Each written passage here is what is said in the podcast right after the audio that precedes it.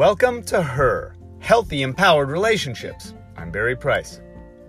Meeting and connecting with a man is something of a skill.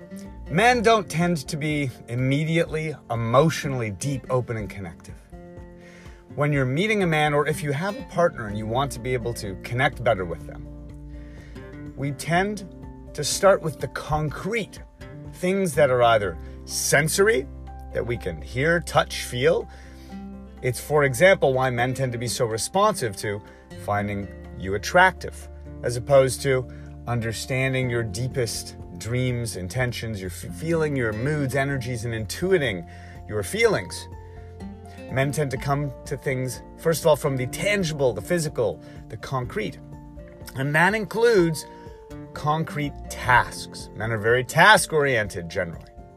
So, one of the ways that you can meet men or connect with men are either through bringing up some shared experience of something concrete and sensory, something you're both seeing, hearing, listening to a concert, for instance, food that you're both tasting somewhere, or some sort of sensory experience.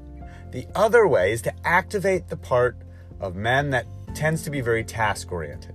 Something as simple as saying, Oh, could you please pass me that menu? Or could you please pass me a napkin if you're meeting them out at a social event? Is literally just enough to orient that person into noticing you and potentially having that open invitation to beginning a conversation with you if you're meeting them for the first time.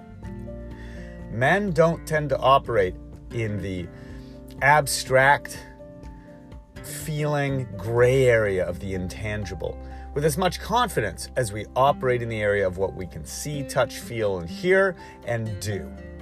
So, today, just as a little fun experiment, if you're out around men or around a man that you're seeing or with, experiment with connecting with him through things that are tangible, either actions or through the five senses.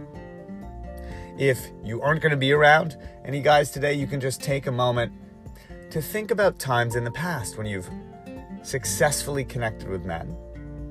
And maybe play a little game of deciding how you could connect with or meet a guy through the five senses or through putting them on a small task. Could you grab that door for me, please? Or anything that's more concrete and less about them having to know what to say or know what they feel or know what you feel. Men do have the depth to get into that sort of feeling, intuitive, empathic conversation with you.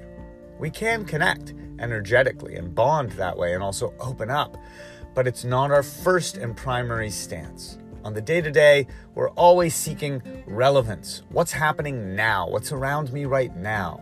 What do I need to take in with my senses or what do I need to do?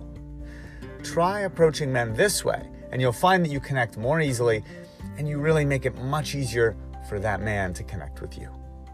Much love.